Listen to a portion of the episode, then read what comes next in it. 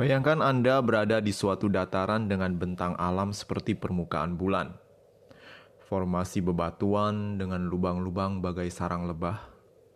Angin sejuk membelai Anda mengusir panasnya mentari yang bersinar dengan cerahnya. Langit biru dengan sedikit bercak awan di garis langit.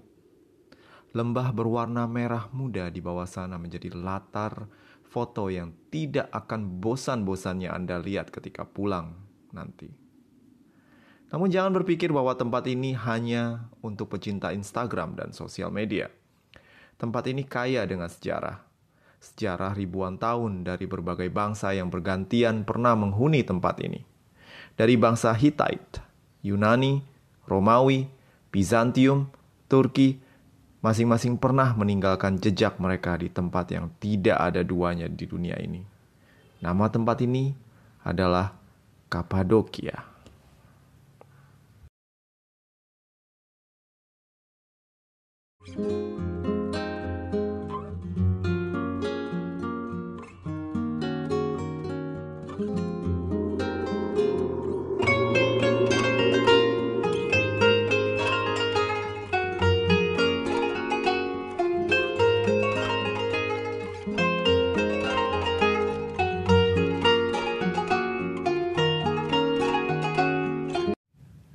Hai pendengar sekalian, selamat datang di podcast Mitologi Santuy, podcast yang membahas mitologi dengan cara yang santuy dan asoy. Selain mitologi, gue juga ngebahas tentang tempat-tempat wisata yang mungkin berhubungan atau tidak berhubungan dengan mitologi. Semau gue aja. Nah, hari ini gue bakal ngebahas tentang tempat yang paling berkesan bagi gue dan teman-teman gue dan banyak turis lainnya di dunia, yaitu Cappadocia. Nah, sebagai perkenalan, gue akan menjelaskan dulu kalau Cappadocia itu sebenarnya adalah nama wilayah di Turki Tengah. Dan wilayah ini dulu dikenal juga dengan nama Anatolia. Nah, wilayah ini memiliki suatu keunikan yang berbeda dengan wilayah Anatolia lain. Jadi Anatolia itu luas dan ada Cappadocia di dalamnya. Nah, di Cappadocia ini berbeda dengan wilayah Anatolia yang lain. Lembah batuan dengan permukaan bulan dan formasi batu mirip sarang lebah dan menara batu yang merupakan kreasi alam itu begitu banyak di wilayah ini. Kenapa? Karena jutaan tahun yang lalu, letusan gunung berapi memuntahkan materi vulkanik yang kemudian menghasilkan suatu bentang alam yang unik. Nah, material vulkanik ini bernama tufa. Tufa ini merupakan batuan yang bisa dibilang lembut dibandingkan dengan batuan lainnya. Maka macam batu kelor atau mungkin batu kepala batu misalnya, ya bisa juga lah. Nah, tufa ini sangat mudah dikikis oleh alam atau manusia. Nah, angin yang berhembus di wilayah Cappadocia ini perlahan mengikis batu-batuan besar dan membentuk struktur unik yang orang-orang bule itu disebut dengan nama fairy chimney.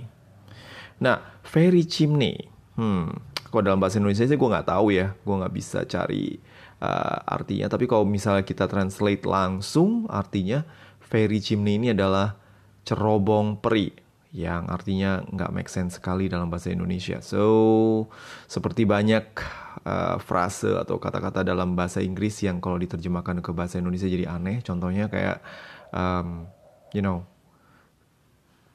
joystick misalnya. Kalau joystick diterjemahkan kan jadinya batang senang. Alah, jelek banget. Udahlah, gue jadi ngomongnya fairy chimney aja. Nah, fairy chimney ini kadang mengundang gelak tawa, terutama para perempuan, karena memang bentuknya ini mirip dengan kejantanan pria. Gitu deh. Gue gak bisa ngomong terlalu vulgar karena banyak sekali adik-adik yang juga mendengarkan podcast ini. Nah, ada satu lembah yang tak jauh dari Göreme. Namanya ini Love Valley. Kenapa disebut Love Valley? Karena, lembah ini penuh dengan fairy chimney. Bagaikan struktur batuan jantan yang menonjol dari permukaan. Dan sering banget gue ngeliat banget banyak banget turis-turis yang sering iseng berfoto dengan latar belakang ini. Dan you know, mereka punya selera humor yang rada vulgar, so tolong pahami saja. Kappadocia ini memiliki sejarah yang sangat panjang. Wilayah yang sudah dimukimi oleh berbagai bangsa ini dikenal memiliki suatu peninggalan yang luar biasa. Konon, bangsa Hittite yang diketahui sebagai pemukim pertama dari tempat ini adalah yang pertama kali menemukan fungsi dari struktur tufa di wilayah ini. Tufa ini lembut, sangat mudah dikikis.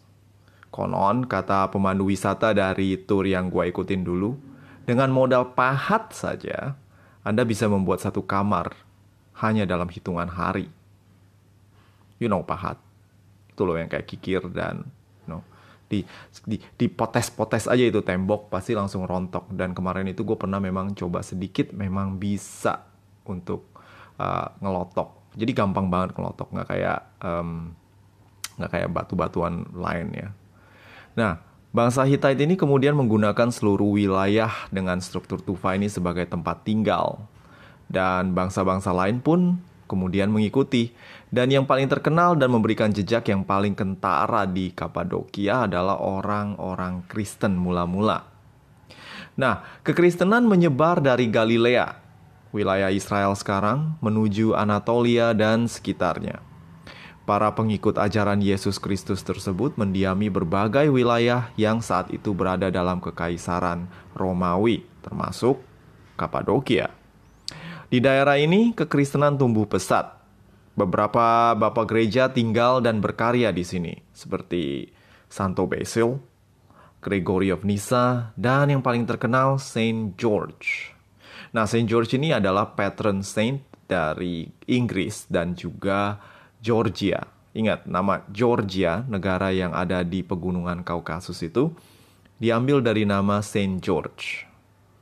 Nah, Saint George kalau menurut sejarah adalah salah satu prajurit yang merupakan bawahan dari Kaisar Diokletian. Namun, karena dia beragama Kristen dan kemudian menentang perintah Kaisar Diokletian ini megalomania, dia juga pengen jadi dewa dan dia selalu mengangkatkan bahwa dirinya dewa. Dan orang Kristen memang tidak punya toleransi terhadap penyembahan selain kepada Tuhan. Jadi, George kemudian meninggal secara martir dan kemudian menjadi santo. Entah bagaimana legenda yang menjelaskan dalam beberapa kisah, George ini juga membunuh seekor naga. Makanya kalau kita lihat ada beberapa ikon atau lukisan, kalau pergi ke Grand Bazaar atau mungkin di beberapa atau di museum Open Air Museum Göreme, you bisa ngelihat pernak-pernik Saint George dijual di sana dan menampakkan dia dengan wujud seorang prajurit naik kuda yang membunuh seekor naga yang tampak tak berdaya. Jadi naganya itu dibawa ditusuk, tewas.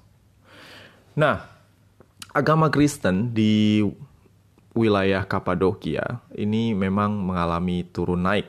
Jadi ketika Kaisar Romawi menganggap agama Kristen itu sebagai ancaman, pasukan Romawi bergerak ke seluruh wilayah untuk menangkap para penganut agama yang tidak mau memuja Kaisar ini. Penduduk Kappadocia yang sebagian besar Kristen menemukan cara untuk melindungi mereka dari persekusi Kaisar. Memanfaatkan struktur tufa yang lembut, mereka membangun kota dalam tanah dengan handal. Nah, struktur kota-kota dalam tanah ini masih ada sampai sekarang. Dan jika kita mau mengunjungi tempat ini, bisa banget. Dan gue sendiri udah mengunjungi dua kota bawah tanah. Satu namanya Derinkuyu dan satu lagi Kaymakli. Dan uniknya, karena berada di bawah tanah, mungkin kita akan berpikir kalau misalnya, waduh gila, dalam tanah pasti serem dan tidak mendapat sinar matahari dan kayak kuburan dan macam-macam. Memang agak creepy, tapi kota ini benar-benar bisa berfungsi untuk menjadi tempat pengungsian. Karena kota ini banyak sekali menyimpan infrastruktur penunjang kehidupan seperti kandang kuda, gereja, tempat tidur, dapur, dan bahkan tempat pemerasan anggur loh. Dan katanya yang paling besar yang pernah gue kunjungi itu Derinkuyu, dia itu bisa menopang sekitar 20 ribuan orang. Dan ini memang tempat refuge, ya, tempat pengungsian, bukan untuk tempat yang selamanya di sini. Jadi konon ketika pasukan Romawi datang, para penduduk dari Cappadocia ini kemudian bersembunyi di dalam kota-kota bawah tanah ini sampai pasukan Romawi yang kebingungan kabur. Mungkin mereka ketika sampai mereka langsung mikir, "Weh, kepada kemana semua? Katanya di sini banyak orangnya. Lu pada hilang sih?" Lalu karena mereka tidak menemukan sasaran untuk ditangkap atau untuk diserang, mereka pun kemudian meninggalkan wilayah Cappadocia dengan kebingungan. Ini taktik main petak umpet yang luar biasa efektif. Saking efektifnya, taktik ini juga kemudian digunakan oleh para penduduk di Cappadocia ketika berhadapan dengan para penyerang mereka di kemudian hari. Sekarang Cappadocia terkenal dengan balon udaranya. Dengan bayaran yang cukup worth the price, Anda bisa menikmati pemandangan Cappadocia yang indah dari atas dengan balon udara. Gue sendiri sih belum pernah naik. Maklumlah, gue backpacker traveler yang benar-benar pelit dan bokeh. Dan bukan karena itu aja, karena gue pengen menyimpan pengalaman indah ini untuk dinikmati kelak bersama istri. Ya dong, tempatnya bagus, romantis, masa sendirian, ngejomblo, sedih dong. Mendingan nunggu sama istri deh. So, karena memang gue belum pernah coba naik balon ini, gue belum bisa menceritakan pengalaman naik balon udara yang katanya luar biasa ini. Tapi Anda bisa melihat atau membaca atau mungkin nonton pengalaman para traveler yang pernah naik balon di Cappadocia. Nonton aja YouTube, banyak loh. Lagi-lagi sorry ya karena gue gak bisa membagikan pengalaman gue karena gue belum pernah. Nah, sebagai gantinya gimana kalau gue ceritain pengalaman gue pergi ke Cappadocia? Oke, gimana? Oke dong, sip dah. So, gue udah pernah 2 kali ke Cappadocia. Pertama kali pada tahun 2014. Waktu itu gue backpacking sendirian. Dan kedua kalinya itu waktu tahun 2019. Dan waktu itu gue bawa open trip, jadi tour leader. Ceritanya mandiri, gue ngadain sendiri. Nah, dari 2 kunjungan ke Cappadocia ini, gue punya pengalaman yang sangat berbeda. Sama-sama mengasihkan sih. So, gue ceritain yang pertama kali, ya. So, di suatu pagi di bulan Juni tahun 2014, gue terbangun di bis. Udara pagi berhembus meniup mata yang masih ngantuk. Dan bis gue yang berangkat dari Fethiye berhenti untuk sekian kalinya di sebuah restoran. So, gue naik bis dari Fethiye 8 jam. Dan tinggal 3 jam lagi gue bakal sampai di Göreme waktu itu. Gak apa-apa, gue udah terbiasa naik bis malam di Turki waktu itu. Bisnya nyaman kok. Dan gue juga demen perhentian sementara di bis yang kadang-kadang setengah jam. Dan gue bisa jajan dan menikmati teh panas, cai panas. Dan juga makan, tentu saja ke toilet. Nah, setelah rest area visit yang sekitar setengah jam, gue kemudian balik lagi ke bis dan menikmati sisa perjalanan yang tinggal 3 jam ini. Gue terus menikmati pemandangan sepanjang jalan sampai matahari terbit. Dan kemudian gue sadar bahwa gue berada di tempat yang sangat-sangat berbeda. Tiba-tiba di depan mata gue, di samping dari bis, gue melihat kalau pemandangan jalanan aspal kemudian berubah menjadi permukaan yang seperti permukaan bulan. Batu-batuan dan lembah yang gersang sudah mulai tampak. Wah, gue sudah sampai di Cappadocia. Nah, ketika sampai di Otogar Cappadocia, gue terus terang udah overexcited dan bingung. Tapi karena waktu itu gue gak beli SIM card, gue gak tahu bagaimana caranya gue pergi ke penginapan gue. Waktu itu gue nginep di dorm Cave by Travelers karena gue bingung dan gue nggak tahu apa-apa mau kemana. Akhirnya gue sampai ke satu toko. Ini rental sebenarnya, rental motor. Dan ketika gue sampai, rental motor ini langsung nawarin gue green tour atau mungkin red tour. Jadi green tour, red tour ini nama tour yang biasanya ada rutenya untuk mengunjungi beberapa tempat di Cappadocia. Ada juga hiking, terus ada balloon ride, gue ditawarin macam-macam. Tapi gue cuma minta satu bantuan. Gue pengen ke Dorm Cave Travelers, bagaimana caranya ya? Ternyata agennya tuh dengan baik hati loh. Dia tuh nggak bikin gue bingung atau gimana. Dia langsung telepon ke Dorm Cave Travelernya, dan nggak lama kemudian tiba-tiba ada mobil. Gue inget banget itu mobil Jeep kayaknya. Dan gue langsung dijemput. Dan ternyata itu hotel jaraknya tuh cuma 3 menit dari otogar. Tahu gitu gue mendingan jalan karena dari tadi gue nunggu setengah jam ada kali di sana. Nah, Dorm Cave by Travelers ini adalah hostel sebenarnya. Hostel yang konsepnya konsep gua.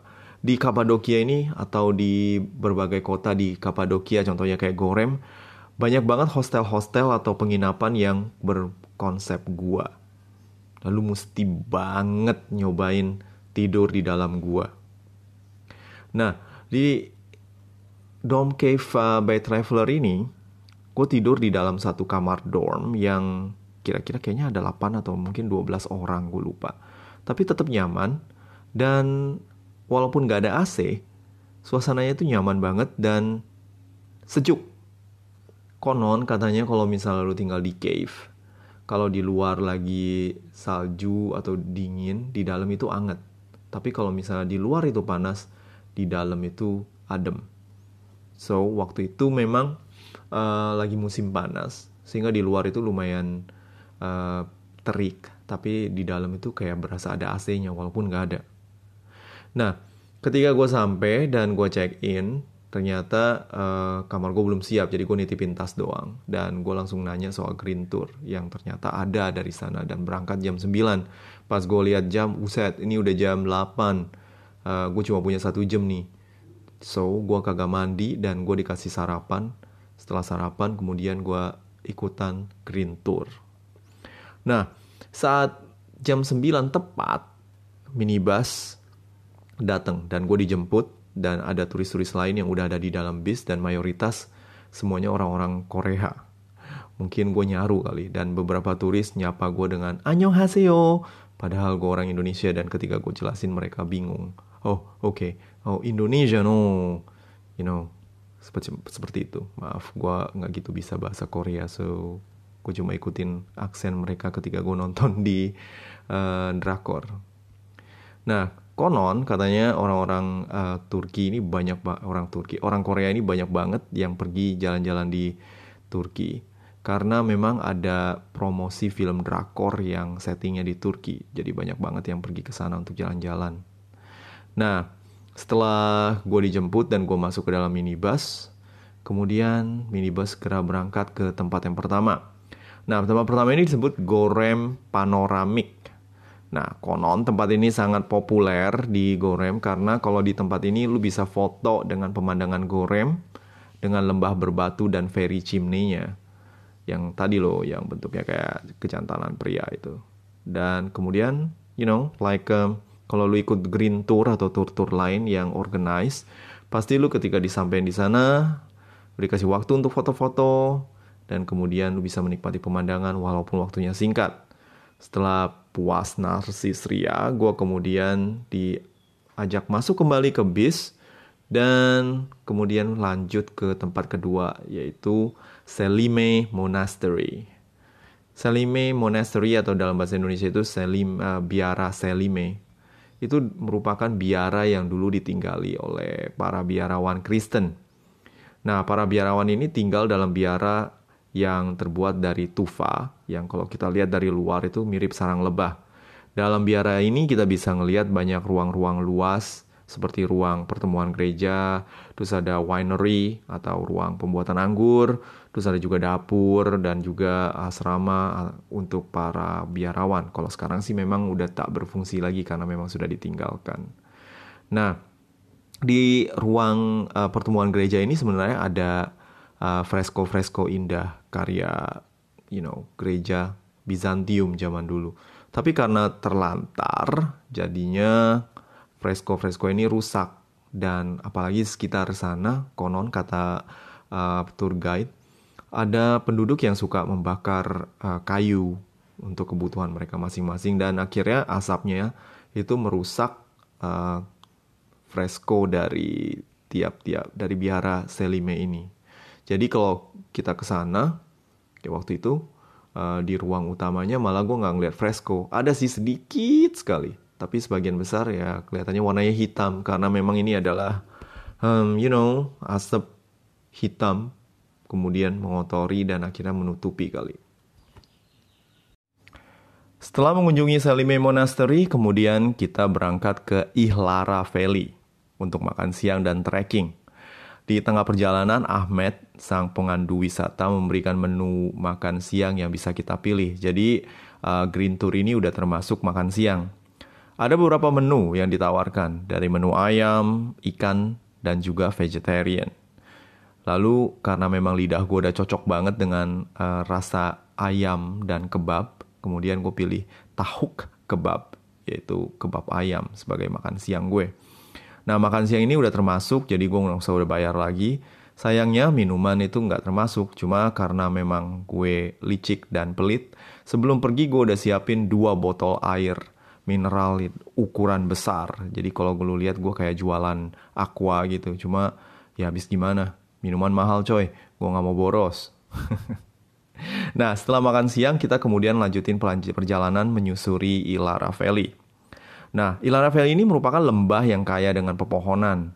Ini kontras banget dengan daerah Cappadocia lain yang gue lihat kelihatannya tandus. Kalau di sini kelihatannya subur banget karena banyak pohon dan juga ada sungai. Nah, sungai yang melintasi lembah sejuk ini membuat pepohonan ini tumbuh subur. Dan katanya Ihlara Valley ini dulunya ditinggali oleh puluhan ribu penduduk. Jadi para penduduk tinggal di gua-gua sekitar lembah dan membangun banyak gereja di sini. Gereja-gereja gua ini dibangun dengan fresko yang bertema cerita-cerita dari Injil.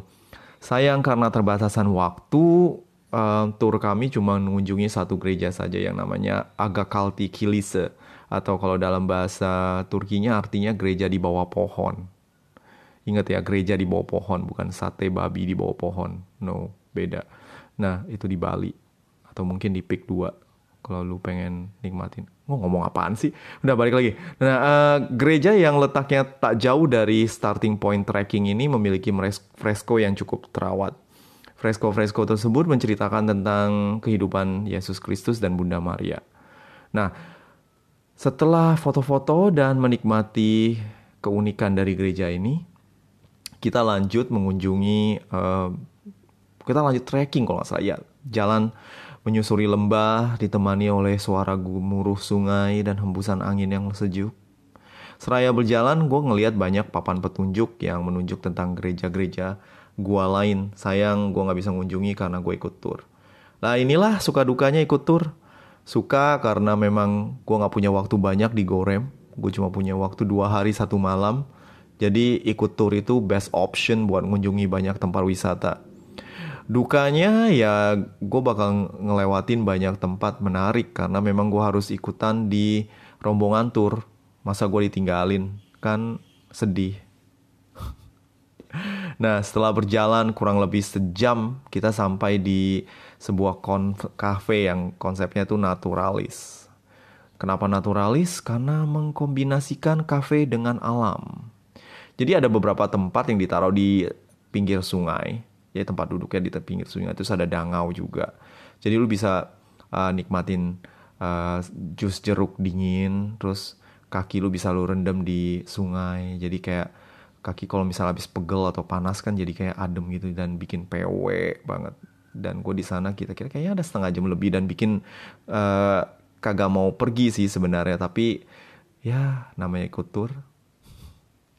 Nah, baru aja gue merasa betah di sana, Ahmed, sang tour leader, kemudian bilang kalau kita harus jalan balik ke minibus. Untungnya nggak jalan sejauh yang tadi, tapi sekarang cuma jalan singkat dan kita udah sampai di minibus yang udah menunggu kami. Nah, sekarang kita mengunjungi wilayah atau tempat wisata yang namanya Derinkuyu yang tadi gue jelasin. Derinkuyu ini salah satu underground city atau kota bawah tanah di Cappadocia. Dan dipercaya katanya sih dibangun sebagai tempat pengungsian, ya. Dan juga karena tempat ini sangat berfaedah, digunakan juga oleh berbagai bangsa lain, oleh bangsa Romawi dan Bizantium juga. So, kota ini memiliki struktur yang kompleks dengan jaringan terowongan yang panjang dan rumit. Jadi, terowongan-terowongan tersebut menghubungkan tiap ruang dengan ruangan lain yang memiliki kedalaman yang berbeda. Kota bawah tanah ini sanggup menampung sekitar kurang lebih 20.000 penduduk dan sampai sekarang hanya 50% yang bisa dikunjungi. Kenapa? Karena belum selesai untuk dibuka dan keamanannya sangat diragukan. Karena di bawah tanah ya, jadi strukturnya mungkin agak lemah, terutama yang di bagian paling bawah sana. Jadi kalau kita misalnya mengunjungi tempat ini dengan tidak hati-hati, mungkin kalau misalnya ruangannya kolaps, kita mungkin akan terjebak di bawah. Jadi hanya dibuka untuk tempat-tempat yang aman. Nah, di Derinkuyu ini kita sempat mengunjungi beberapa tempat, beberapa ruangan seperti ruang dapur, gereja, sekolah, winery, pokoknya nggak jauh-jauh dari wine juga ada di sana, dan juga asrama. Nah, karena tempat ini sebenarnya tempat pengungsian, makanya gereja di dalam kota bawah tanah itu nggak dihias dengan fresko. Jadi karena memang sementara aja, hiasan yang ada di gereja di sini cuma ukiran salib, jadi cuma salib doang, yang sederhana banget. Dan tour guide kami menunjukkannya dengan pointer. Kalau nggak dikasih tahu sama dia juga gue nggak tahu kalau ada salib di sana. Nah, karena fungsinya sebagai kota, pengungsian, jadi para penduduk yang mengungsi ke tempat ini biasanya kabur ketika bukan kabur ya. Jadi mereka itu menggunakan tempat ini ketika musuh akan menyerang. Jadi ketika mereka mau diserang, mereka akan mengungsi ke bawah tanah dan kemudian menutup segel dan tinggal di sana sampai musuhnya pergi. Nah, berbeda gue dulu pernah pergi ke Vietnam. Vietnam ini ada juga di dekat Ho Chi Minh, itu namanya Cu Chi Tunnel. Jadi orang-orang Vietnam ketika perang Vietnam melawan Amerika Serikat dulu, mereka itu sempat bikin satu terowongan kota di bawah tanah juga kayak terowongan dan masuk. Dan waktu itu gue pernah nyobain dan beneran itu nggak nyaman banget karena panas dan pengap. Sedangkan waktu gue pergi ke Derinkuyu, di sini nyaman, sirkulasi udaranya tuh bagus banget loh. Jadi kita nggak pernah masalah kayak pernapasan. Paling nggak kalau orang yang claustrophobic mungkin ngerasa agak takut ya dan pengen keluar. Tapi kalau gue sih merasa nyaman-nyaman aja. Sirkulasi udaranya tuh bagus banget dan lu berasa kayak ada masukin AC. Ketika gue tanya Ahmed, Matt, di sini ada AC-nya nggak sih? Oh enggak, ini alami memang kayak begini. Wow, sejuk loh. Di luar tuh panas dan di dalam itu sejuk banget kayak ada AC-nya, padahal nggak ada. Nah, selain Derinkuyu, ada juga kota-kota bawah tanah lain di Cappadocia yang bisa kita kunjungi, yaitu Kaymakli. Dan waktu tahun 2019 gue sempet bawa grup tour gue, grup open trip gue ke sini di Kaymakli. Dan bedanya dengan Derinkuyu, di Kaymakli ini dia tuh lebih kecil, tapi memang lebih dalam dan ada berapa level yang turun ke bawah. Dan gue anggap sih dua-duanya asik ya kalau misalnya lu demen sejarah. Tapi kalau memang lu pengen dapat pengalaman pernah mengunjungi kota bawah tanah aja, mungkin lebih baik lu pergi ke Derinkuyu yang lebih gede gitu. Dan kalau lu mau lebih menantang mungkin Kaymakli, karena di satu terowongan lu tuh bener-bener harus kayak jongkok sambil jalan buat masuk. Dan buat orang yang claustrophobic tidak disarankan. Dan apalagi kalau orang yang memiliki keterbatasan dalam berjalan atau beraktivitas secara fisik, mendingan jangan deh, karena bahaya. Anyway, setelah dalam tour, terkadang kita akan mengunjungi tempat-tempat yang udah jadi udah ngasih semacam tip atau sponsor. Dan di tour ini juga sama. Jadi kalau kalian tipe orang yang nggak suka datang ke toko-toko atau macam-macam, mendingan jangan ikut tur tapi jalan sendiri. Tapi kalau misalnya di Cappadocia dan waktu Anda terbatas dan lu nggak punya kendaraan pribadi, mendingan lu ikut tur. Nah, di tur kali ini kita mengunjungi tempat yang namanya Onyx Factory. Onyx Factory ini sebenarnya bukan tempat wisata, tapi toko. Jadi ini pabrik batu dan memang karena promosi dan kerjasama dengan tur, kita harus mengunjungi tempat ini. Tapi nggak apa-apa lah, gue cukup tertarik sih ngelihat ini karena gue belum pernah ngelihat.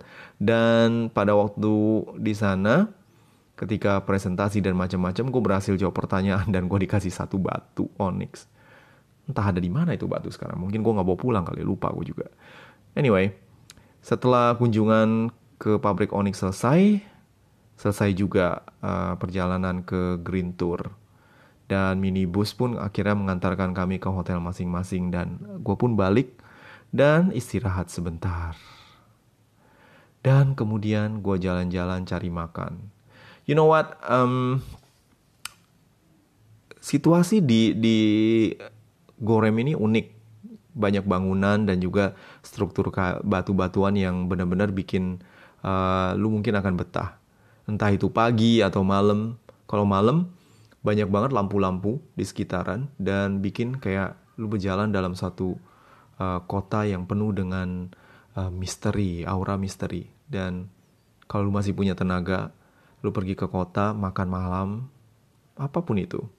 Dan sisakan sedikit energi Anda untuk jalan-jalan di sekitar dan menikmati pemandangan malam. Lu bisa ngelihat struktur tufa ini lalu disinari oleh lampu-lampu kuning dan warna lain. Dan juga lu bisa nikmatin waktu di berbagai kafe atau restoran yang buka sampai larut malam di sini.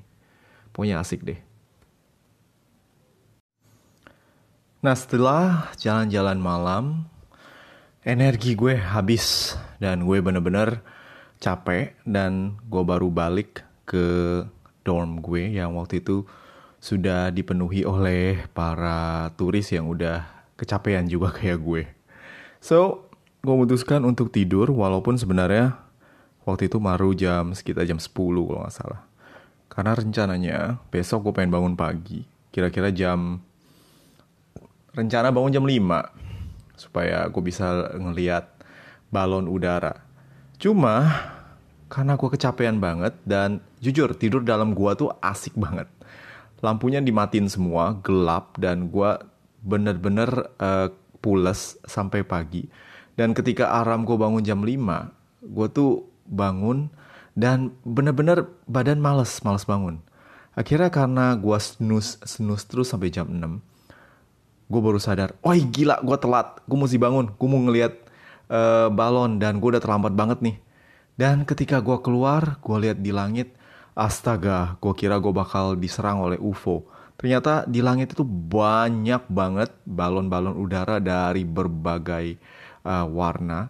Dan gue terkesima sebentar. Ada kali sekitar 30 detik gue ngeliatin doang. Dan gue baru sadar kalau ini bukan tempat yang paling cocok untuk menikmati pemandangan ini. So, gue buru-buru jalan ke Sunset Point. Yang konon disebut juga namanya Sunrise Point atau Sunset Point, mungkin tergantung orang mau ngelihatnya kapan. Jadi namanya kalau terbenam ya sunset, kalau matahari terbit ya sunrise, ya gitu aja deh. Dan gue langsung jalan buru-buru ke Sunset Point atau Sunrise Point.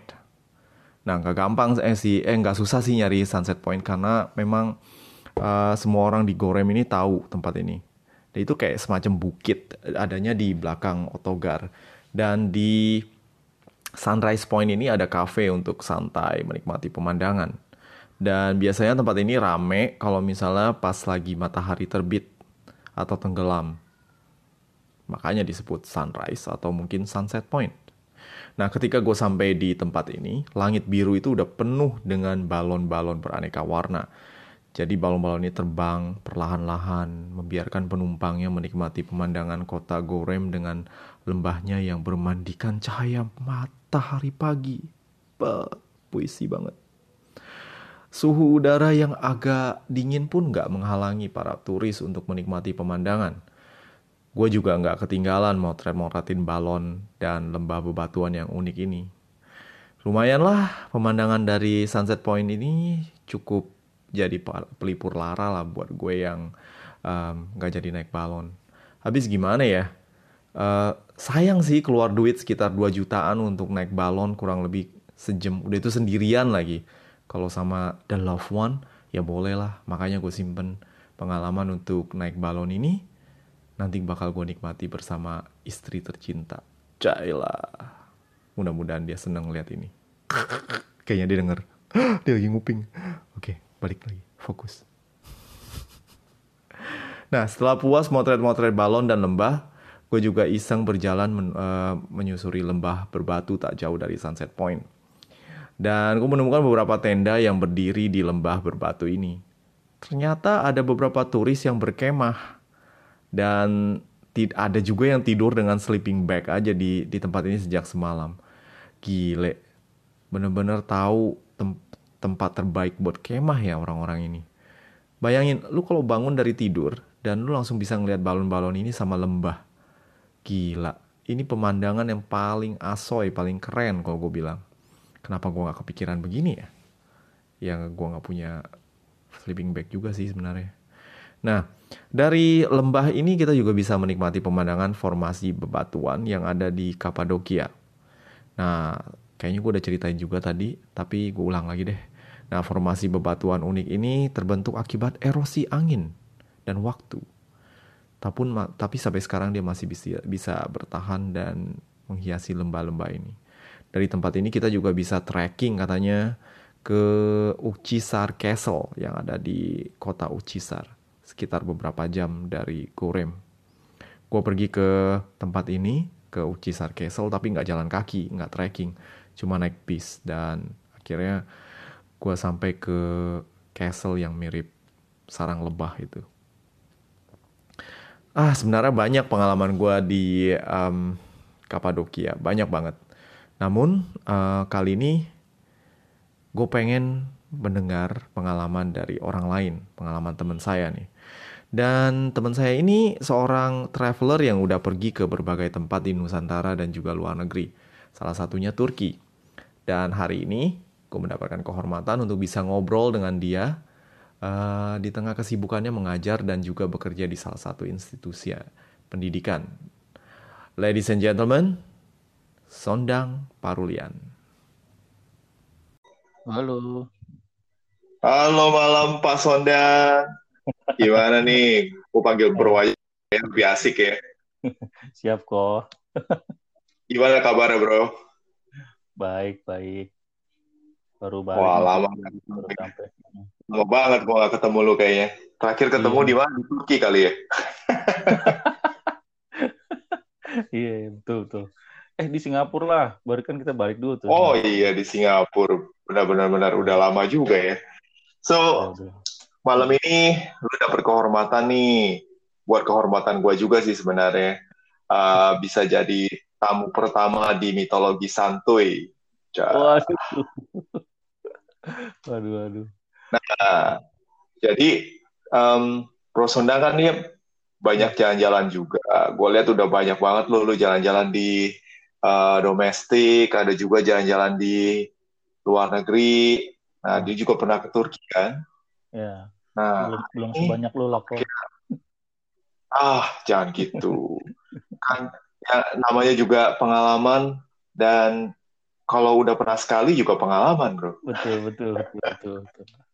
Oke. Hari ini topik kita, bahasan kita itu Cappadocia. Dan Bro Sondang kan belum pernah pergi ke sana kan ya? Ya, betul tuh. Mantep tuh. Cappadocia ya. Gimana tuh pengalaman pertama kali waktu ke sana? Kesannya tuh apa yang dirasa waktu pertama kali nyampe? Wah, gimana ya? Cappadocia itu kalau nggak salah tuh nyampe sana kan udah agak malam gitu ya.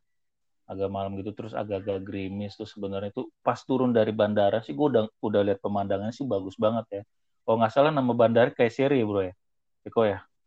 Oh iya, nah, Kaiseri. Ya, nah dari situ tuh gue udah lihat pegunungan, terus wah kayaknya udaranya juga sejuk banget kan, jalanannya juga masih lowong banget, kayaknya wah menarik deh, kesan pertama gue nyampe di bandara itu udah excited, seneng gimana gitu kan. Terus dari sana walaupun gerimis ya. Walaupun gerimis kecil tuh kayak wah, apalagi itu udah mulai mau sore ke malam kalau nggak salah ya, jam 7 apa jam berapa gitu ya. Itu udah nuansanya segar kayak gitu-gitulah. Terus sampai jalan ke penginapan tuh wih makin takjub aja tuh gue ngeliat apa sih kayak bangunan-bangunan tapi kayaknya tuh dari alam punya kayak gua yang kebentuk sendiri gitu kok. Nah itu gua Oke, iya. Senang banget ngeliat itu. Gitu. Oh, jadi pas udah nyampe walaupun gerimis, walaupun hujan ya sedikit-sedikit tapi berasa itu udah kayak terkesima banget deh pemandangannya. Excited banget dong itu loh. Waktu itu berapa hari di Cappadocia, Bro? Kenapa, sorry? Berapa hari waktu itu di sana? Berapa ya? Dua hari apa 3 hari kok? Lupa ya. Dua hari kok nggak salah ya. 2-3 hari. Kayaknya. Nah sama 2 hari itu jalan-jalan di Cappadocia apa yang paling bro demen di sana? Yang paling seneng sih ya gitu ya. Di sana tuh walaupun kan paginya tuh siangnya tuh udah mulai terik ya. Tapi gue lebih pengen sorenya pas pagi harinya itu tuh. Yang mulai dari jam 5 pagi udah jalan ke arah meeting point gitu untuk melihat balon udara gitu kok. Nah itu oke. Gua ngeliat jadi dari itu yang paling di ya? Ya gimana? Lanjut. Pas yang paling menarik itu pas pagi-paginya itu yang dari jam 5 udah naik ke atas, gua sampai lupa pakai jaket ya tuh, masih celana pendekan sama kaos tuh naik ke atas tuh makin excited nih biar nggak ketinggalan ngelihat momen itu balon udara gitu kan tuh itu gue aja keren banget ya gimana ngebayangin kalau naik dari balon udaranya gue wah mantep tuh mungkin nextnya perlu tuh sampai naik balon udara tuh. Oh iya benar-benar gue ingat waktu itu kita ngelihat dari bawah banyak banget balon yang begitu banyak di langit yang warna biru gitu kan. Betul. Dan pemandangan di sekitar ya di Sunset Point kalau nggak salah itu bikin kayak wah itu luar biasa. Itu keren banget. Tinggal minum kopi ya kopi panas sambil pemandangan udahlah genaplah hidup lah ya. Kayak nextnya perlu naik kok balon udara kok ini. Kemarin tuh kita iya benar. Kemarin tuh nggak jadi kan karena angin. Kita nggak bisa naik gara-gara ada angin. Hari kemudian. Iya angin ya, sayang banget ya. Betul. Ya next time kalau kita kesana sih kayaknya memang yang namanya naik balon udara wajib kali ya. Perlu. Biar aman ya. Pokoknya Cappadocia itu satu-satunya tempat kalau ke Turki lagi tuh mesti kesana kok, wajib sih 2 kali lah. Masih wajib lah. Wis gila, luar biasa, berasa banget ya lu di sana. Demen banget kok. Cappadocia sama Seljuk kok itu wah. Itu keren dah. Mantap. Berarti gua berhasil ngeracunin lu Turki nih kayaknya. Mantap kok. Nah, Cappadocia ini kan terkenal penginapan kalau tinggalnya di gua gitu kan. Nah, kalau lu denger gua kan biasa orang udah denger, wah gila, serem nih kalau tinggal di gua. Tapi waktu itu pengalamannya gimana, Bro? Nah, itu dia tuh pas nyampe di penginapan tuh yang bentuknya gua gitu kan. Awalnya ya bener lah yang lu bilang ya, oke gimana nih, apa gelap, apa serem gitu-gitu kan. Pas nyampe ternyata keren banget, men. Itu gua pas kita baru nyampe itu kan gua langsung naik ya buru-buru aja nggak lihat-lihat kamar, langsung naik aja ke atas kan. Lihat pemandangannya dulu, wah anjir keren banget kan.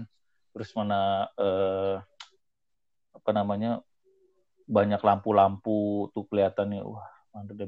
Pas nyampe ke dalamnya pun ternyata hangat ya, walaupun di luarnya dingin gitu ya. Di kamarnya juga keren banget sih. Dia bentuknya gua tapi di dalamnya ya lumayan keren sih buat gua ya, itu nggak terlalu gimana sih, bagus lah tempatnya. Iya, modern banget sih dalamnya ya. Cuma penampilannya aja kayak gua, tapi dalamnya sih hangat, nyaman. Itu nyaman. Bisa tidur, Bro? Pastilah. Cuman itu dia karena excitednya jam 5 itu harus lihat balon udara, ya mesti tidur cepet sih di situ biar nyaman juga ya kan.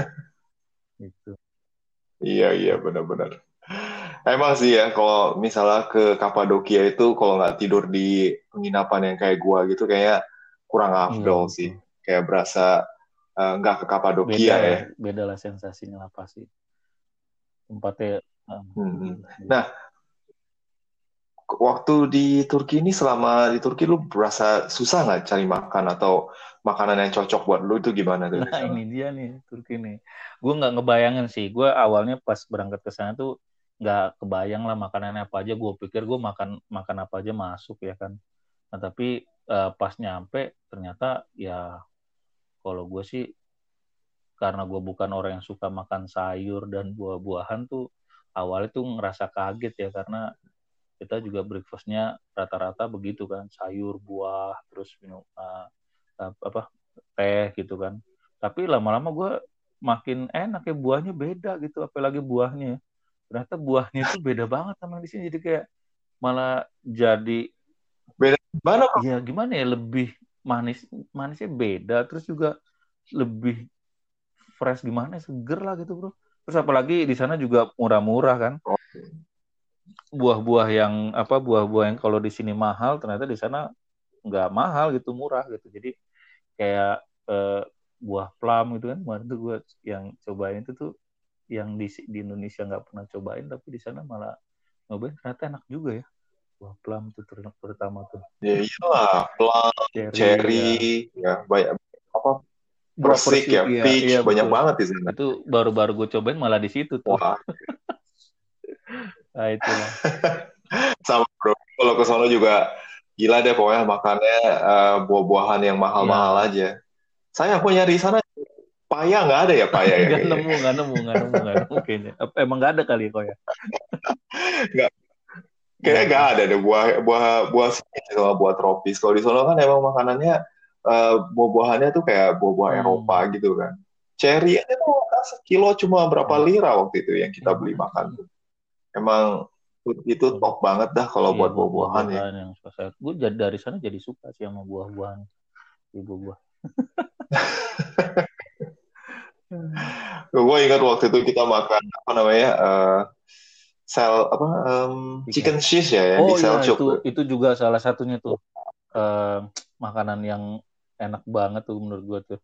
Enak banget di Seljuk. Makanya tuh Seljuk sama Cappadocia tuh kayak memang wajib dikunjungi sih kalau ke Turki sih. Itu tempat yang luar biasa. Kangen ya Turki ya. Terus terang gue bikin podcast ini ngundang lu juga. Kayaknya kita bakal jadi ngobrol lama kalau misalnya ngomongin soal jalan-jalan waktu dulu ya.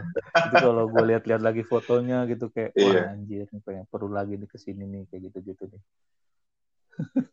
Oke deh. So, Bro Sondang, gue pengen nanya nih, kalau misalnya lu bakal ada kesempatan pergi ke Turki lagi, kira-kira tempat mana yang lu pengen pergi itu lagi? Tadi, gue sih lebih ke penasaran pertama ya Cappadocia ya. Kayaknya kalau ke sana juga kan mesti cobain naik kuda tuh yang pada naik kuda tuh, cuman gue nggak dapet kesempatan juga kan naik kuda. Terus juga yang lu naik gua tuh waktu itu naik kuda. Kalau ke sana lagi mesti ke Cappadocia lah pertama. Yang kedua pasti Seljuk lah. Itu tempat tenang, kayaknya masa tua di sana tuh enjoy, bro. Wis, udahlah siap-siapin lah uang pensiun lah tinggal di sana. Oke deh. Oke bro, thank you ya buat kesempatannya yang udah ngeluangin waktu buat ngobrol sama gue di podcast ini. Thank you banget loh. Oke. See you Bren. Bye.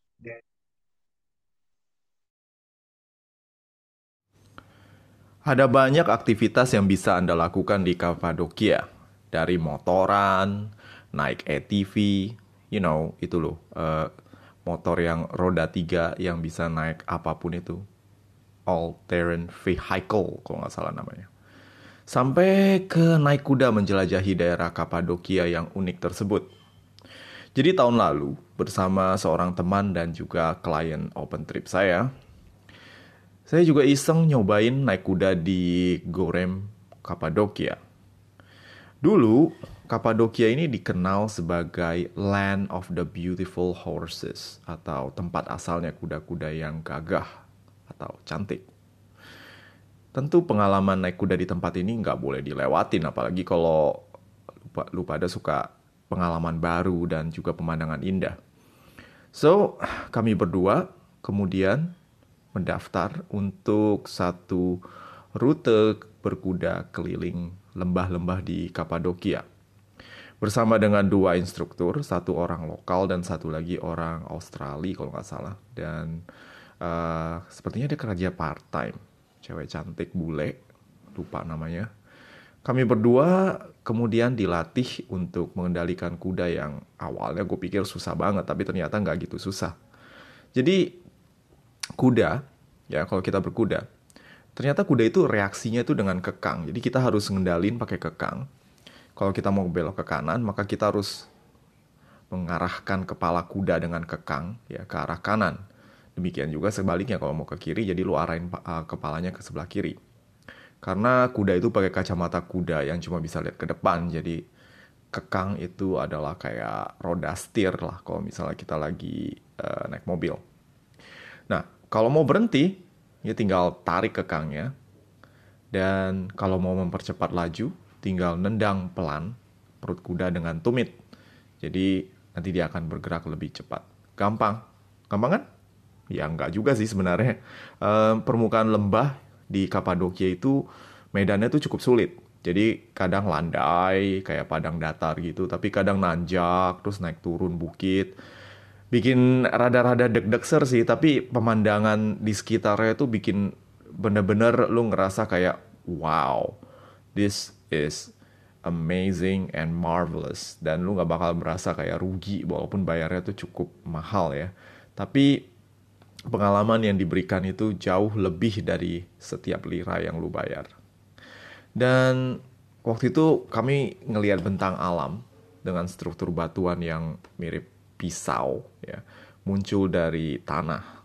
Terus ada Love Valley juga, you know, yang strukturnya mirip. Itu loh yang nonjol. Dan lembah yang ada batuan merah muda merona. Jadi Pink Valley kalau nggak salah namanya. Nah, di tengah-tengah saat kami berkuda, kami berhenti di kayak di semacam struktur gereja.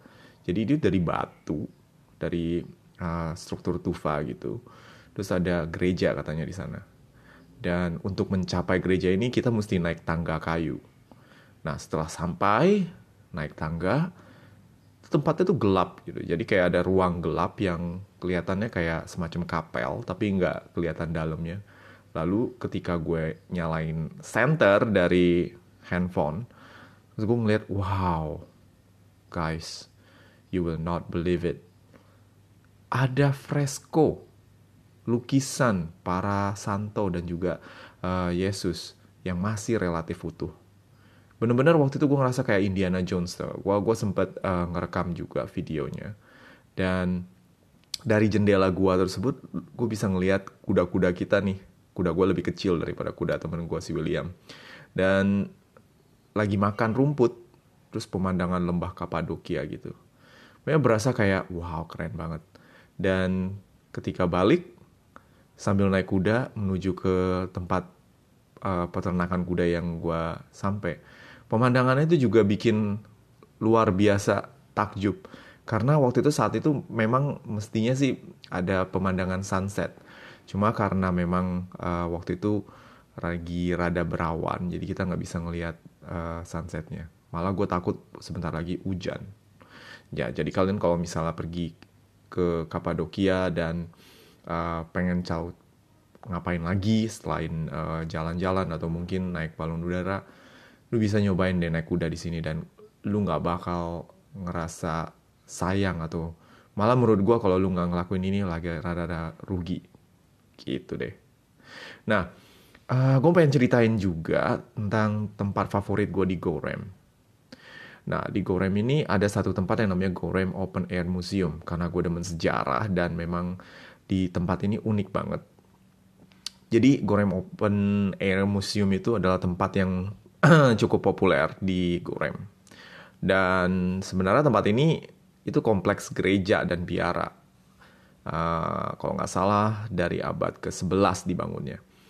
Jadi gereja-gereja yang ada di kompleks ini dibangun dari bukit batuan lunak, ya dari tufa tadi.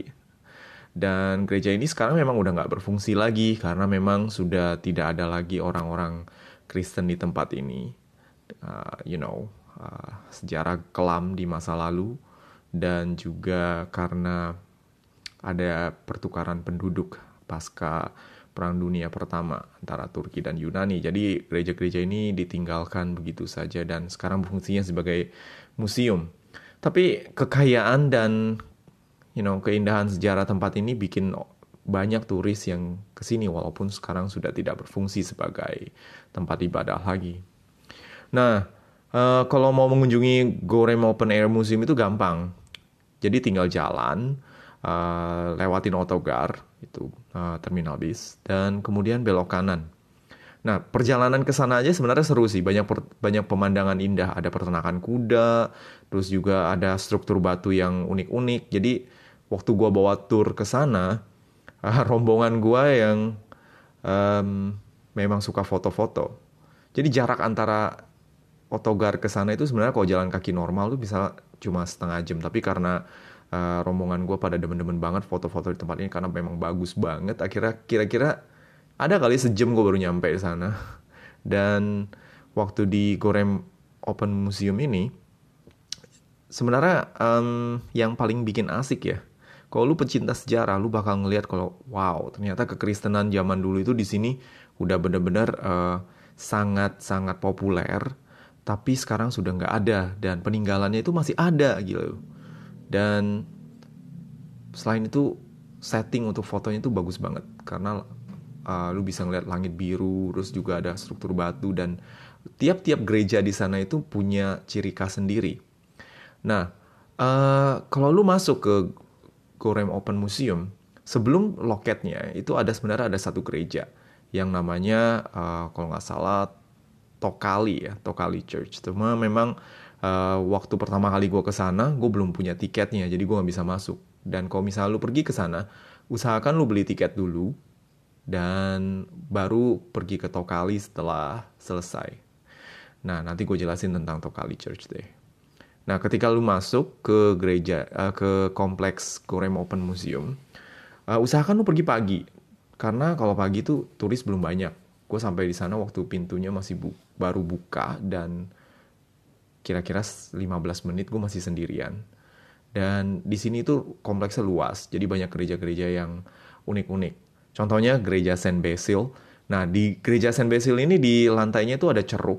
Jadi dulu tuh orang-orang percaya kalau misalnya mereka, orang-orang Kristen dulu, percaya kalau mereka meninggal itu biasanya kalau ditaruh di gereja itu mungkin lebih baik dibandingkan di tempat lain. Dan di gereja Saint Basil ini masih ada kerangka manusianya di lantai gerejanya. Jadi lu bisa lihat walaupun kerangka manusianya itu udah dilindungi pakai semacam kaca ya, jadi nggak bisa diganggu-gugat. Nah, tiap dari gereja-gereja yang ada di Göreme Open Church ini sebenarnya, Open Museum ini sebenarnya di temboknya ini banyak fresko. Cuma kebanyakan freskonya tuh sudah rusak atau nggak udah pudar. Jadi sayang sekali ya. Nah, pudarnya ini juga gara-gara karena kebanyakan orang waktu itu percaya kalau misalnya gambar-gambar ini punya khasiat magis. Jadi kalau misalnya lu pergi ke Cappadocia, lu bakal sering ngeliat misalnya nih ada fresko Yesus atau fresko para santo. Matanya tuh nggak ada, alias dioret-oret. Nah, penduduk lokal tuh percaya kalau mata itu punya semacam daya magis untuk menyembuhkan atau yang lain-lain. Dan biasanya matanya itu dikoret-koret dan kemudian dimasukin ke air dan diminum untuk kesembuhan. Ya gitu deh. Itu yang gue dengar ya. Jadi selain itu juga banyak juga yang kasus vandalis ya, jadi banyak yang sering iseng karena memang tidak menghargai kekayaan budaya dan peninggalan sejarah, dan mereka iseng aja koret-koret sampai rusak gitu. Benar-benar mengecewakan. Tapi ada satu gereja yang kebetulan memang mengalami suatu nasib yang lebih beruntung. Namanya itu Dark Church, atau kalau dalam bahasa Turkinya itu Karanlık Kilise. Nah, di sini gerejanya itu mosaiknya masih utuh. Dan kalau lu mau masuk ke tempat ini, lu mesti bayar tiket sendiri. Atau kalau misalnya lu punya Turkey Museum Card, lu nggak usah bayar lagi. Jadi langsung masuk free pass, nggak usah ngantri lagi. Nah di gereja ini, di satu kompleks Göreme Open Air Museum, gereja ini yang paling utuh mosaiknya. Kenapa? Karena dia lokasinya itu agak naik. Dan waktu itu banyak burung yang sering bersarang di sini. Dan burungnya itu pada ngepup, you know, dan kotorannya itu nutupin. Jadi nutupin mosaiknya ini, di dindingnya ini semua ketutupan. Jadi orang tuh nggak tahu kalau di situ ada mosaik, sampai pada satu saat ada penduduk lokal yang you know, menggunakan kotoran burung itu sebagai bahan bakar lampu kalau nggak salah. Terus mereka ngoret-ngoret dan mereka ngelihat, wih gile ada mosaik keren nih dalamnya, dan dilaporin ke pemerintah, dan setelah itu direstorasi. Dan sampai sekarang kalau misalnya lo pergi ke sana, lo bakal ngeliat, wow, mosaiknya keren banget, man. Dalam satu gereja yang cukup luas tersebut, lo bisa ngeliat ada peristiwa-peristiwa, kisah-kisah di Injil, dan juga para santo, terus juga tentu saja Yesus dan juga Bunda Maria di sana. Dan kalau lo bisa baca tulisan Yunani, ya, lo bakal bisa lihat nama-nama dari para rasul, dari para tokoh yang digambar di sana. Nah, kalau lu masuk ke sini, ingat kalau tempat ini nggak boleh lu bawa kamera. Boleh bawa kamera, tapi nggak boleh foto-foto. Ada yang jagain, dan waktu itu gue nggak tahu, karena gue sendiri yang masuk pertama, dan gue main foto-foto aja. Tapi setelah foto-foto, gue masukin lagi. Dan nggak lama kemudian ada rombongan orang-orang Jepang, turis, masuk, dan mereka mau foto. Lalu langsung disuruh, nggak boleh, nggak boleh. Ternyata memang alasannya, mosaik ini fragile banget ya. Jadi kalau misalnya sembarangan kena lampu blitz misalnya, nanti catnya ini rusak. Jadi ada baiknya memang kita nikmati dengan mata saja. Karena dengan mata kita bisa merekam ke dalam otak kita. Dan kenangan akan selalu abadi. Oke. Well, setelah bicara panjang lebar soal sejarah dan pengalaman saya, mari kita lanjut dengan penjelasan paling penting. Gimana caranya ke sana? Jadi, Cappadocia ini kan di Turki. Ya otomatis pertama lu harus ke Turki dulu, naik pesawat. Ya lu bisa pesawat apalah ya, Etihad atau Turkish atau Emirates, anything. Asal lu bisa sampai ke Turki dulu. Biasanya lu mungkin landing point-nya itu di Istanbul pastinya, atau Ankara, tahu deh, biasanya sih Istanbul. Nah dari sana lu bisa naik, dari Istanbul bisa naik pesawat terbang, ya, atau naik bis kalau memang lu tipe orang yang rada-rada adventurous dan takut terbang. Dan pastikan lu pergi, ketika lu cari tiket ke daerah Cappadocia ini, jangan tulis Cappadocia, karena memang wilayahnya, karena tempatnya itu bukan Cappadocia. Cappadocia itu nama wilayah. Kayak misalnya lu mau pergi ke Bandung, tapi lu nyarinya Jawa Barat, ya salah gitu loh. Nah di sini Cappadocia itu region, wilayah. Jadi kalau misalnya lu mau pergi ke sini, ada dua bandara yang harus lu pilih. Ada bandaranya namanya Kayseri dan juga Nevşehir. Nah ada banyak penerbangan yang melayani rute dua kota ini, dua airport ini. Namun kalau misalnya lu mau tinggal di Göreme atau kota-kota lain yang bakal jadi base lu di Cappadocia, lu mesti bakal repot banget kalau mau naik transport umum. Memang ada sih kayak semacam bis ya, bis dari mana namanya, dari airport, tapi dia sampainya ke biasanya terminal. Dan kalau misalnya lu pengen pergi ke Göreme yang letaknya cukup jauh dari terminal Kayseri, lu mesti naik dolmus lagi, dan kemungkinan dari lu landing sampai ke Göreme lu mesti habisin waktu sekitar 2 jam lebih atau mungkin 3 jam kalau naik transport umum. Dan emang lebih murah tapi lebih repot aja. Kalau lu mau gampang mungkin mendingan pesen shuttle aja, jemputan yang langsung nganter ke depan pintu di hotel di Göreme ya. Dan gimana lagi ya? Kalau misalnya lu tipe orang yang suka naik bis, ya ini gue saranin banget. Kalau misalnya lu, pengen pergi ke Cappadocia, tapi lu dari kota lain di Turki selain Istanbul yang cukup deket, lu bisa naik bis ya, karena bis di Turki itu enak banget. ada pramugaranya dan cukup nyaman, ada TV dan bisnya juga sering berhenti untuk mampir di kayak semacam terminal gitu atau mungkin SPBU, jadi lu bisa jajan, kencing atau gimana, santai sebentar, lempengin kaki dan nggak usah takut ketinggalan, bisa ketinggalan juga, sorry. Dan lu nggak usah repot-repot transport lagi kalau naik bis, karena memang ada jurusannya langsung ke Göreme, gitu deh.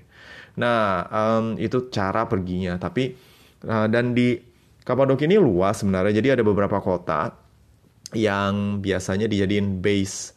Dan saran gue kalau misalnya memang lu baru pertama kali dan pengen tempat yang paling lebih populer buat turis dan lebih friendly, kesana-kesininya gampang, mendingan lu pilih Göreme, karena Göreme ini memang destinasi sejuta umat buat backpacker sama buat turis, karena lokasinya yang cukup strategis, jadi lu bisa pergi kemana aja dan akses untuk para turis itu gampang banget. Selain Göreme, lu bisa tinggal di Uchisar atau Urgup atau Zelve, tapi so far gue memang baru coba ke Göreme, dan Göreme ini emang sekarang dibandingkan tahun 2014 waktu gue pergi dulu udah beda banget. Sekarang itu banyak banget restoran Cina, restoran Korea, dan udah berasa kayak kampung backpacker deh. Dan makanan apapun ada, lu mau nyari apa juga ada. Dari makanan Chinese food sampai ke makanan Jerman pun ada di sana. Dan buat orang yang nggak suka suasana kayak begini, mungkin lu mesti pilih tempat yang lain. Cuma Göreme enaknya ya akses. Ada terminal bis, terus lu bisa naik dolmus ke kota sekitar, atau mungkin lu jalan kaki ke tempat-tempat wisata pun bisa, kalau betis lu kuat. Oke. Nah, kalau lu pilih Göreme, ya kayak tadi yang gue bilang, lu bisa mengunjungi beberapa tempat di sekitaran Göreme dengan jalan kaki.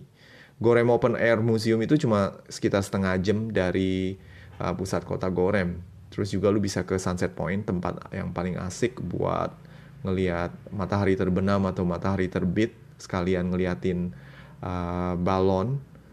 Dan ini letaknya cuma sekitar 15 menit dari Otogar, jadi nanjak, lu jalannya nanjak ke atas.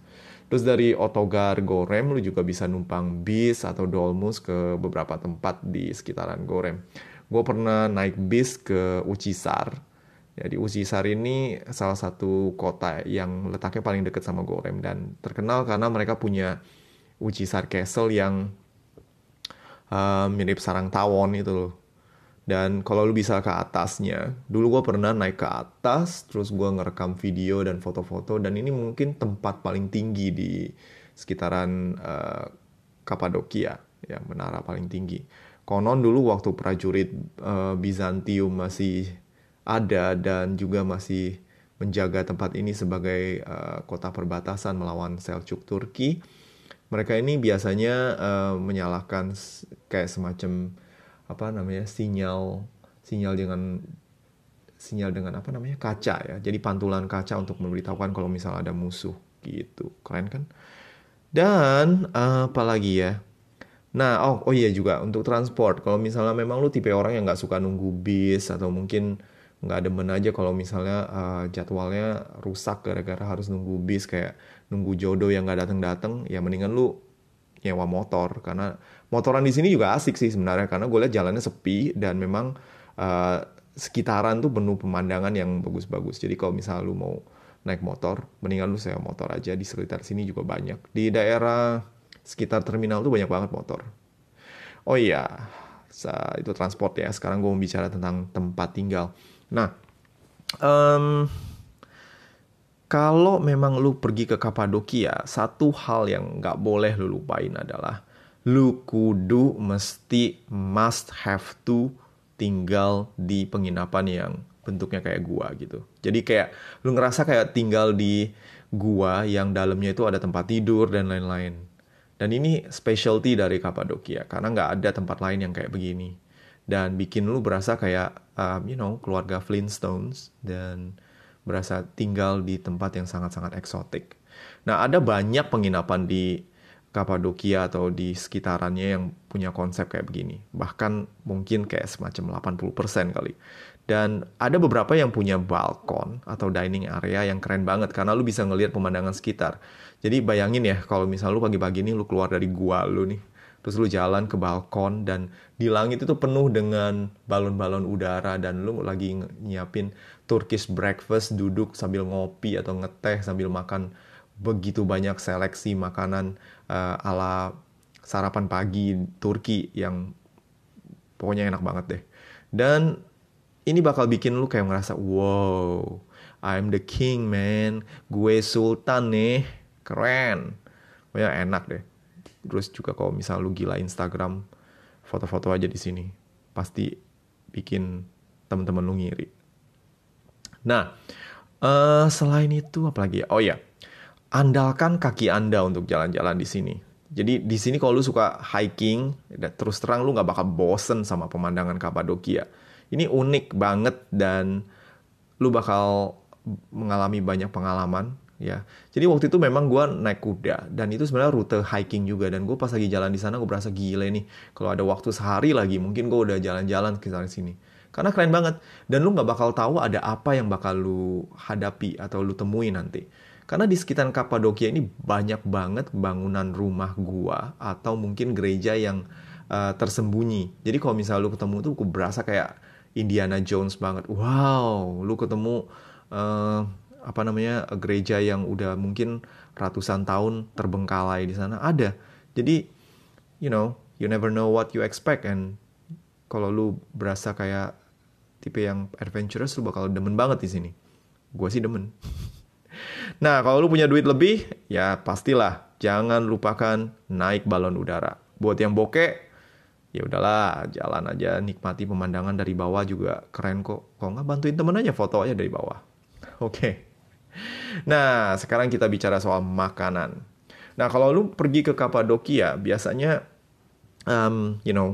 tour guide atau mungkin mas-mas Turki di pusat kota Göreme itu biasanya nawarin, oh, testi kebab, delicious, good.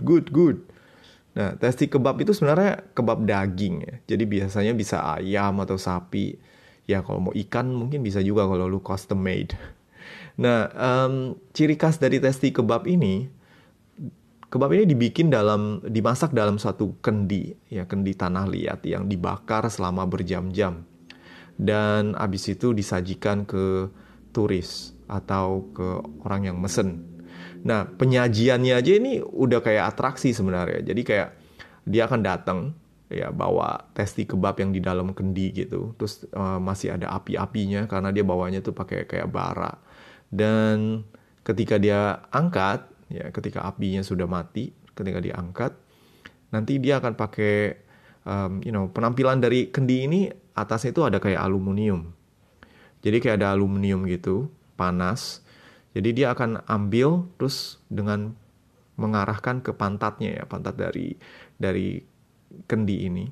Lalu kemudian diketok-ketok, ya. Dipecahkan, kadang bisa pakai martil atau pakai pisau atau mungkin kalau misalnya yang nyajiin ini punya kungfu peremuk kendi ya pakai tangan kosong kali. Ya, puak. Nah, udah pecah nanti isinya bakal dituangin ke piring lu. Nah, lu bakal ngelihat potongan daging, tomat, bawang, paprika itu semua bersatu dalam satu kuah coklat yang bikin harumnya itu menggoda selera banget. Nah, lalu, lu ambil sepotong roti. Dan biasanya rotinya ini freshly made. Dan lu ambil satu potong roti itu. Terus lu celupin sedikit. Lu biarin saus kebab itu meresap dalam roti bagaikan sponge. Dan kemudian santap perlahan. Rasakan dengan lidah Anda kekayaan rasa rempah yang harum dan gurih berpadu dengan lembutnya roti. Daging yang disajikan itu mirip semur. Terasa lembut. Menggoda selera kita. Biasanya orang Indonesia ini cerewet akan makanan, tapi bener, rasa testi kebab itu sesuai dengan lidah orang Indonesia yang memang udah dimanja sama bumbu-bumbu yang melimpah di negara kita ini. Nah, untuk menyicipi makanan ini, testi kebab yang enak, saran gue, lu mesti pergi ke tempat yang buka reservation alias lu mesti pesen dulu sebelum makan. Kenapa? Karena banyak banget restoran di Göreme yang waktu gue lihat itu, dia jual testi kebab. Tapi mereka biasanya bikin itu cuma buat gimmick doang. Dalamnya itu dia udah masak dari mungkin kemarin kali. Terus ketika lu duduk, lu pesen, dia udah langsung siapin. Sebenarnya kalau misalnya untuk testi kebab, kalau lu mau yang fresh dan enak, lu mesti beli, lu mesti reservasi dari malamnya atau mungkin dari siangnya. Terus lu makan malam karena dia harus siapin dulu fresh selama berjam-jam mereka masak. Nah, jadi kalau misalnya lu pergi masuk ke restoran tanpa reservasi, terus lu tiba-tiba dapet tesi kebab, ya jangan salah kalau misalnya itu tesi kebabnya KW-KW. Dan rasanya nggak seenak yang fresh. So, kalau lu mau dapetin testi kebab, ya lu mesti reservasi. Kalau lu datang langsung, mungkin lu nggak dapet testi kebab, tapi dapetnya nasty kebab. Oke deh, secara bikin lu orang pada ngiler dengan testi kebab, berakhir pula edisi bonus kali ini. Episode ini mungkin yang paling panjang dan juga yang paling serius yang gue buat ya, karena memang gue bikin skrip untuk ini. Dan kalau lu sadar, gue nyelipin beberapa tulisan gue sendiri di narasi episode kali ini.